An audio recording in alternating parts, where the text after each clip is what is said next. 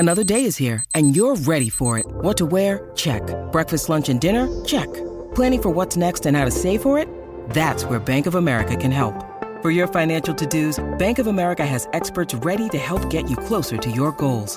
Get started at one of our local financial centers or twenty-four seven in our mobile banking app. Find a location near you at bankofamerica.com slash talk to us. What would you like the power to do? Mobile banking requires downloading the app and is only available for select devices. Message and data rates may apply. Bank of America N A, member F D I C.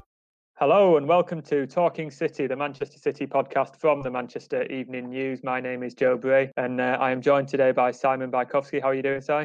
Yeah, very well. How are you, Joe? Yeah, not too bad. I've uh, been out of the uh, out of the loop for this this podcast the last few weeks, so good to be back, making my return.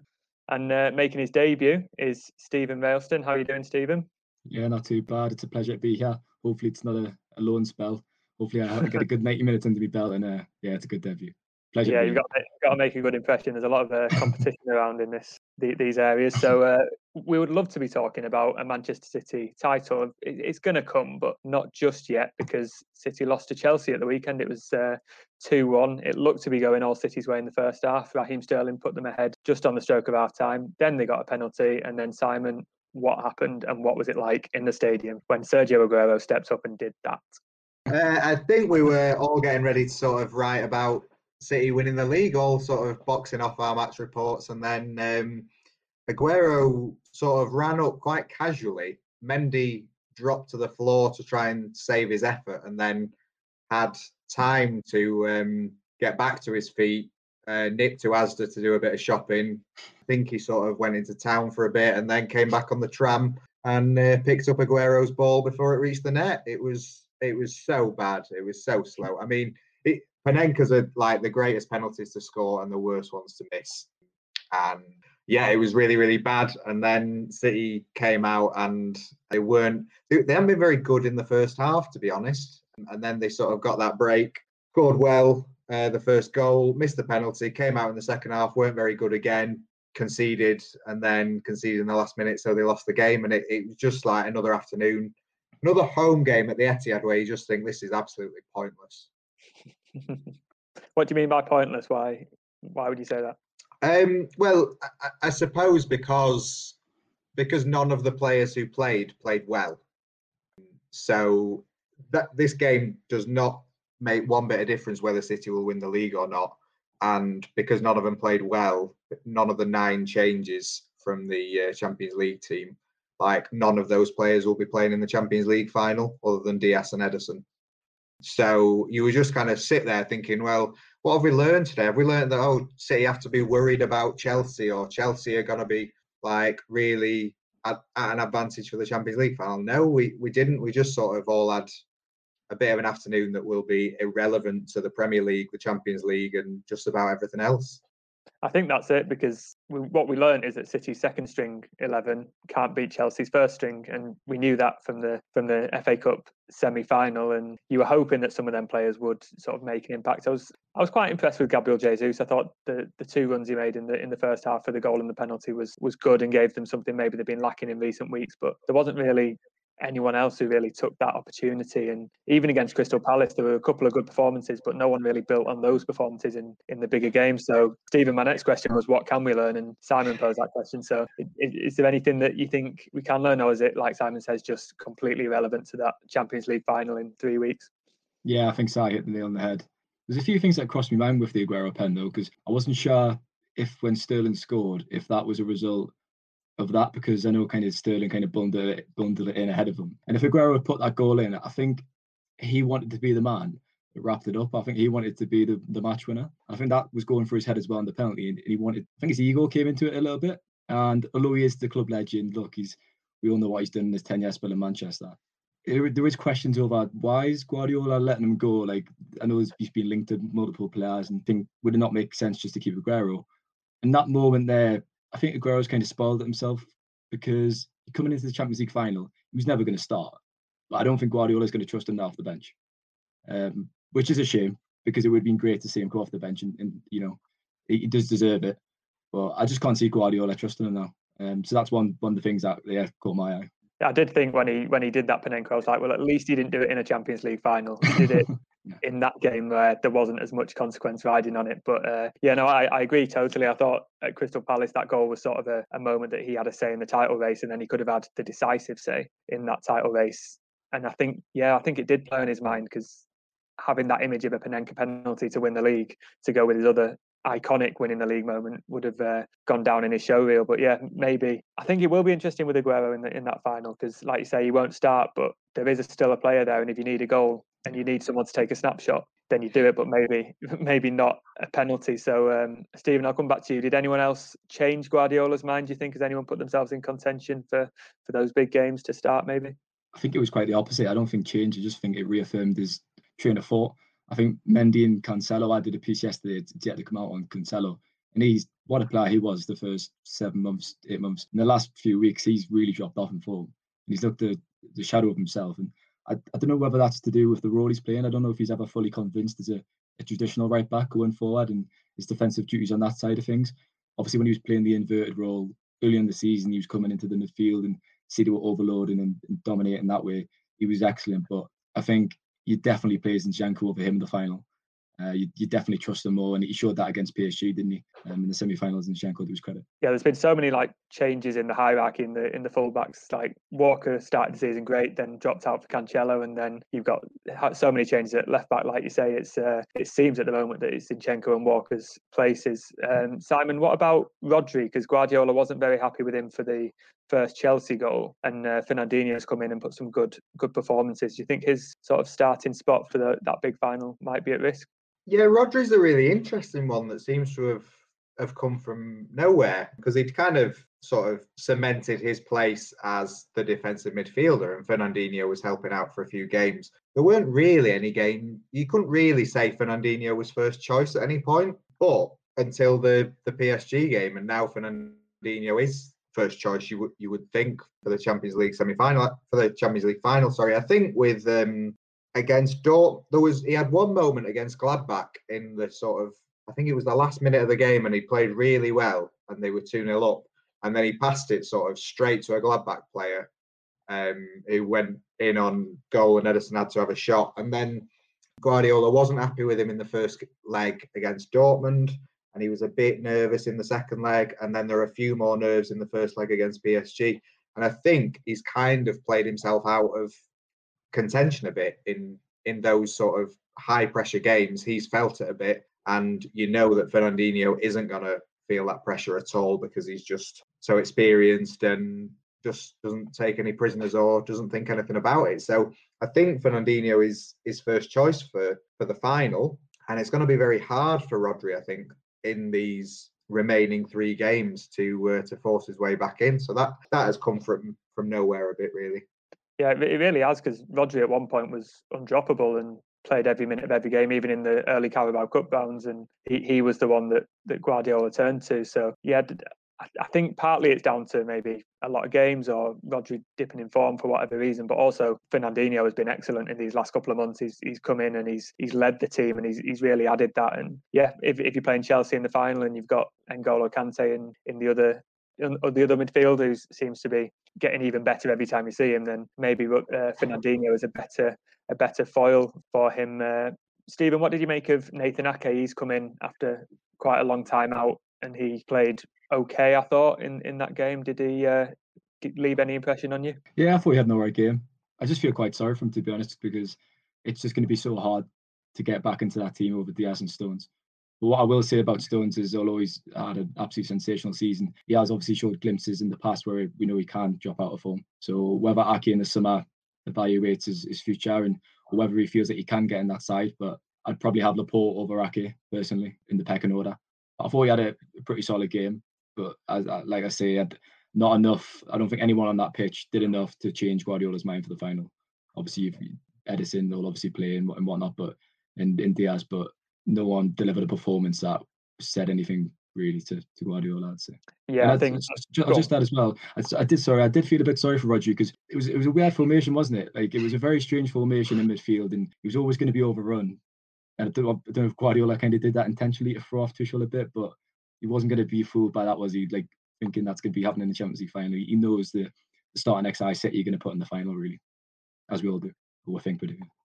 I think there was definitely a bit of a tactics in that team yeah. selection, and that he was not giving anything away for that bigger game, knowing that if they lost this one, then they lost this one and they're still going to win the league. So uh, I, I guess we will wait and see. Speaking of Dias there, let's move on slightly. Dias is one of three City players up for City's own Player of the Year. Now, I would say he is a dead cert for this, but we've seen in the past that one of the other nominations, Riyad Mahrez, has a lot of loyal support. He's been very, very good, but will he overthrow Rúben Dias? And Ilkay Gundogan is the uh, the other one. So, Simon, where do you see that that poll going for City's Player of the Year? Was it last season that Mahrez won Player of the Year? It was our on, sort of on the M E N twenty twenty calendar year Player of the calendar year. year. Right. He, I mean, he right. was very good, but not as good as, as Kevin De Bruyne, in my opinion, for that. And uh, ironically, yeah. he's probably been better since, and then he probably won't win this one. It's um, it's very strange. I, I would class uh, Mahrez among sort of Foden, Walker, um, Cancelo as players that have been outstanding for a number of months, but not fully across the season. Um, you know, they've been a major part of why City have won the season, or won what they have, but they haven't. I seem to remember the start, the beginning of the season, he wasn't great, and it, it sort of February started picking up and, and winning games, and he's been, you know, may maybe the best player um, since February, but over the season. I I agree with you. I would give it to Dias. I think he's just been, he, he's transformed the defence. I remember that five two defeat to Leicester, where City were lucky to get two, um, and lucky it was only five. It, it was so bad, and it was the continuation of all of last season's problems. And then Dias came in, and overnight the problems ended, and they've now got the lean, the meanest defence in the league. I would give it. I would. I could see why people would give it to Ilkay Gundogan. I think a lot of people have, you know, rightly praised him, and I think he should get it for stepping up. He's um, he's top scorer by quite a distance, I think, despite having not scored for since February, which there's a lot about the weird nature of the City team. But he has been, like Dias, consistent across the season. And I've also seen quite a few football journalists saying it should be De Bruyne as well. Like I, I wouldn't have said so, but um, you can't really argue with what he brings to the team either. I think with De Bruyne, he's always the best player on the pitch when he plays, but because he had that spell out injured, then I don't know. I think for consistency, you would give it to to Dias. And again, I can see the argument for Gundogan. What what, what are your thoughts on that, Stephen? Could, is there any shout for, for Riyad Mahrez? I'd uh, I'd probably not give Mahrez a squeak there. It sounds a bit sounds a bit brutal, but I think I'm pretty unanimous decision with us and with Dias, because he's just been absolutely outstanding. As Si said, obviously that Leicester defeat, and obviously I joined the team in March, but I remember watching the um, the Leeds game. I think that was Dias's debut, and I, I honestly thought after that game, I thought Liverpool were going to win the league. I thought it was going to be a very similar season. Uh, City would finish second and would be obviously better, better, the best of the rest. But that was Dias's debut, and, and since then his impact, and that, that's how I would qualify it over De Bruyne. That's why I think he deserves it. The impact he's had in that team is just sensational. Like like Si said, he's, he's transformed the defence. He's made everyone around him look better. Like Stones, his improvement, that's no coincidence down at Dias. And he's, he's twenty-three years old. It's staggering. You look at him and he's built like a senior pro. He looks like he's been doing it for years. His calmness, his experience. When City are getting pressed, I notice this as well. He, he just he looks so assured and confident. He never panics. He picks out the right pass. And yeah, so it, he's definitely my shout. And I don't know, don't know what you think, Joe. Would you give Mahrez a shout?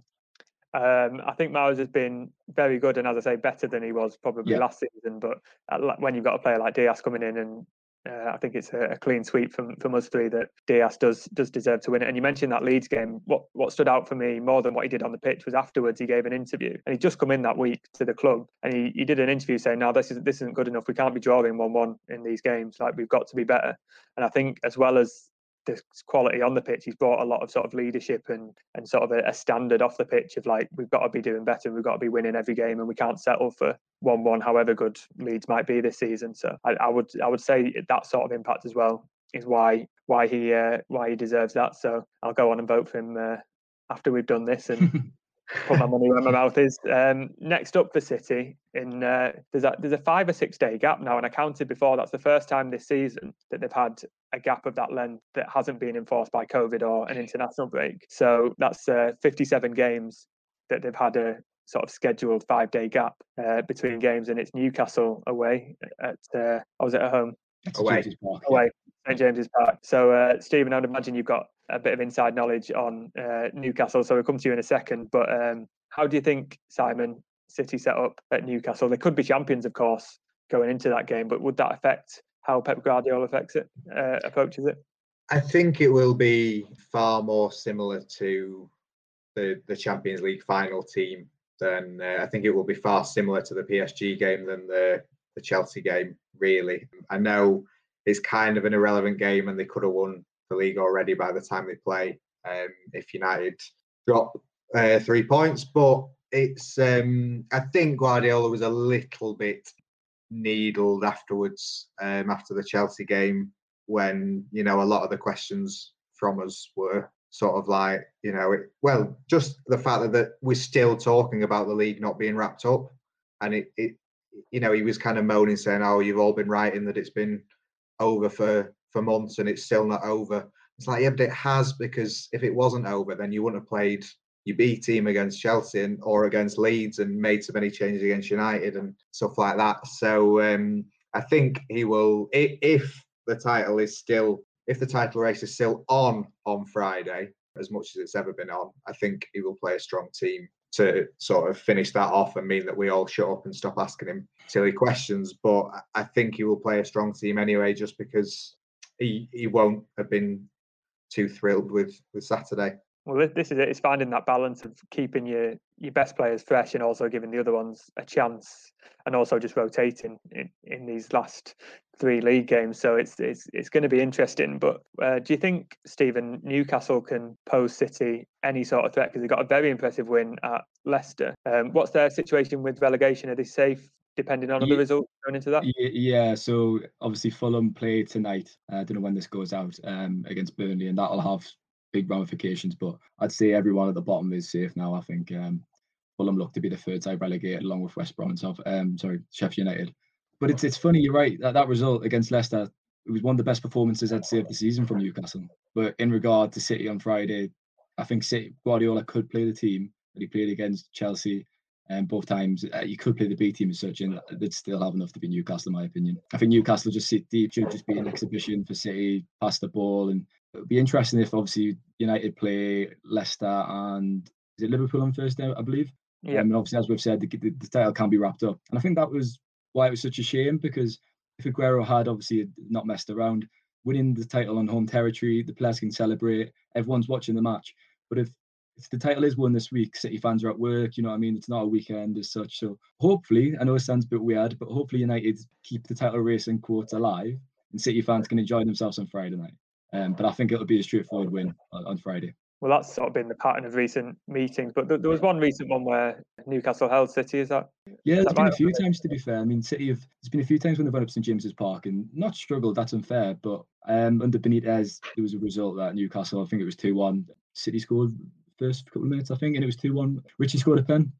And so there, there is a few occasions of City going up and maybe struggling and, and not looking the best. But under this Bruce side, I think it is a bit different. And I know the reverse reverse leg of the Etihad, there was no problem. I, I can't see Newcastle troubling City. Stephen, without turning you into like the full-blown Newcastle expert, but like, for looking from an outside point of view, this Newcastle team, like, it seems like they were doing all right, and then they got hit by COVID really badly, and then they've been terrible. And like, Sam Maximan was one of the worst affected by COVID, and and he's since he's come back into the team, they've started picking up yeah. results again. Is that yes. fair, or, or have they been, were they bad under Bruce before December? That's completely a fair assessment. They've had some problems, obviously, as you've said, Si, hugely hit by COVID. I think one of the, the teams worse in the league affected by it. And they've had a few injuries. Wilson's been out. He's the top goal scorer. They're a completely different side with him in the team. But if you actually do watch Newcastle, and, and, and it's you can look at results and you can look at performances. And they were getting results at the start of the season. They've done the double of West Ham, they beat them on the opening day, and a few solid results against some good sides. But the performances have never been there. Um, and that's been the problem. I think that's been the gripe with Newcastle fans. Even when there has been good, good results, you felt it's been very fortunate.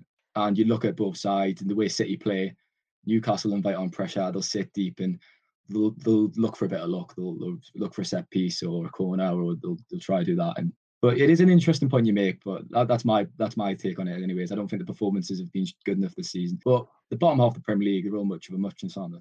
There's, there's nothing much to, to separate them sides at the bottom.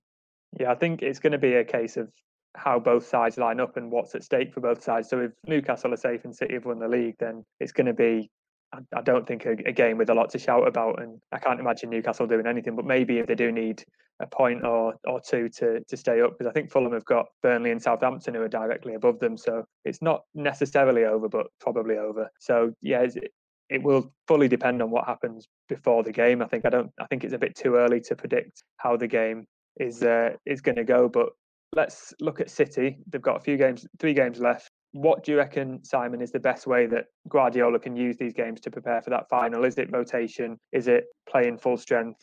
Is it playing B teams the next three games? What What do you think the best approach is? Um, I have felt very sorry for, say, Ferran Torres or Sergio Aguero or Raheem Sterling when they've been kind of thrust into like a full B team, essentially. You know, they're not in form, so they're in the B team, but are they going to get back into form when they're playing with ten teammates who are also out of form? Um, I do think, you know, Sterling was decent in the Carabao Cup final in a stronger team.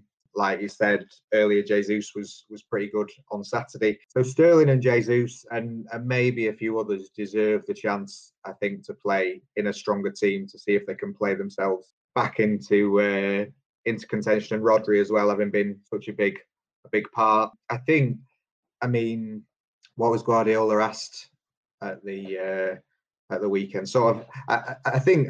I was I was so fed up of being there. I sort of said, you know, does it does it matter? Do you care if you win or lose these next three games?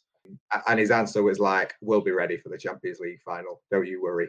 So it feels like he's already got his plans in place, and these three matches won't make that much difference to them at all. But I think it could just be useful for those three or four players that have a chance of breaking into the eleven to see whether they can sort of show in these minutes that they get that they can play.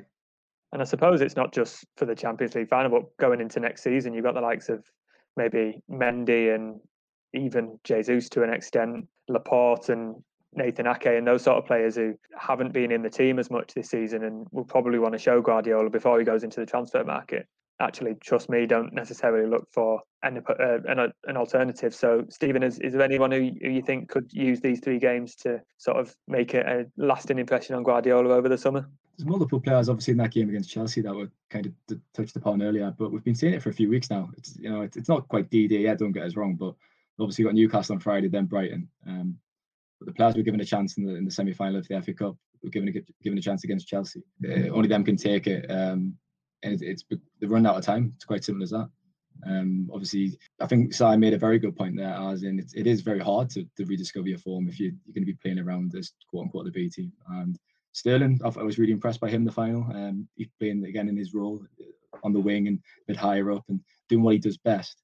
Against Chelsea, he was asked to do something that you, you weren't going to see the best of him with. So I, I, I felt sorry for him. And I think out of everyone, he's maybe in contention to force his way back in. So he's got to take this chance now on, on Friday if he does get the nod against Newcastle, and then I think it's Brighton and Everton after that. So that'll be interesting. Sterling's a, like a confidence player, isn't he?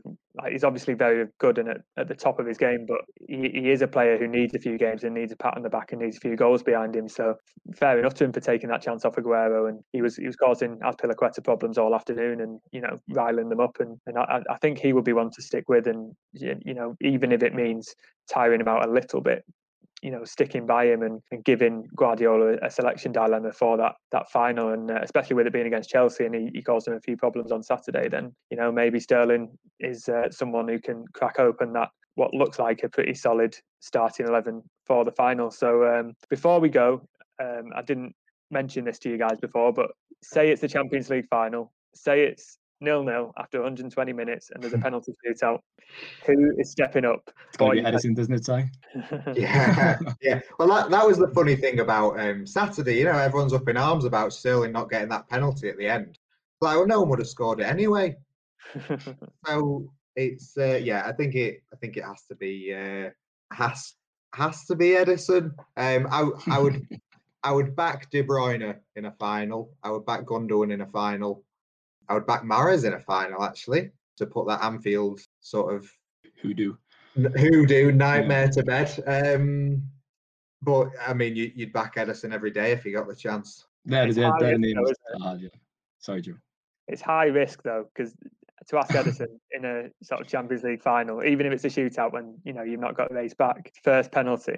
He was confident though against Chelsea. There was a, I think Sky put out a video where he looked very annoyed that he didn't get the penalty. I don't know if you saw that, Si, when uh, Aguero stepped up. He was annoyed. No, right. Well, which game was it? There was a game earlier this season where he um, stepped up to give one of them advice on where they should place it. And, uh, and they didn't listen to him, and but scored anyway. um, but yeah, he's he's confident and he's cool. And if he don't have to race back to his goal, you give it to him. But would I don't think Guardiola would give give it to Edison, because uh, it'd be a bit a bit too risky and a bit too disrespectful, perhaps. Maybe if you get past the you know the first five, if it's a shootout or something.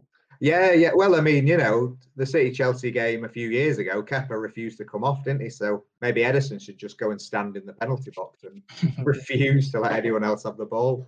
Now that would be a way to win a Champions League, wouldn't it? Stephen, any other any other suggestions for a penalty shootout? De Bruyne would be my man, yeah. But I'll, uh, I'll add, I am very confident. I'd say for City for the final, I think I'd ignore the last two results, and I, I think they've got a huge chance of uh, winning their first Champions League, one hundred percent. Foden's another shout as well. He's never really been in contention because he's never really been a first team sort of nailed on. But but now that he is, he's certainly not short of confidence either. Well, with so many people missing penalties, I think it's eleven penalties this season and four have missed, and four separate players. So probably about time Foden did did step up I, and never go. I, I think he scored one against Liverpool in the Community Shield in twenty nineteen as well. Seems to think that was very, very coolly taken. It might not have been a Panenka, but it was it was very well hit. Well, of, of all the players, Foden would be one who's sort of riding high at the moment. He's on top of his game, and he, he's gone from on the fringes to probably going to start the Champions League final in, in the space of a season. So you can't really argue with that. So uh, before we go, prediction for the uh, Newcastle game. I know I said we can't really predict too much, given that so much can happen beforehand. But uh, Simon, what, what what are you expecting from that game? Uh, I will say two nil, two nil to City. I think it'd be much more controlled, and they will actually have a midfield this for this game.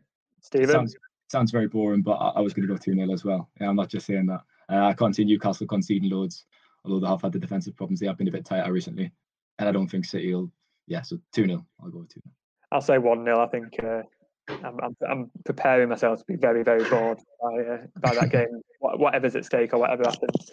But uh, hopefully the next time we speak to you on Talking City, there will be a Premier League title in uh, in City's collection, another one to add. And before that, we'll see what happens at Newcastle. We'll be watching closely the two Manchester United games and uh, hoping they s- slip up from a City point of view. But uh, until then, keep on following the Manchester Evening News for all your latest uh, Manchester City news. And uh, that's it from today's Talking City.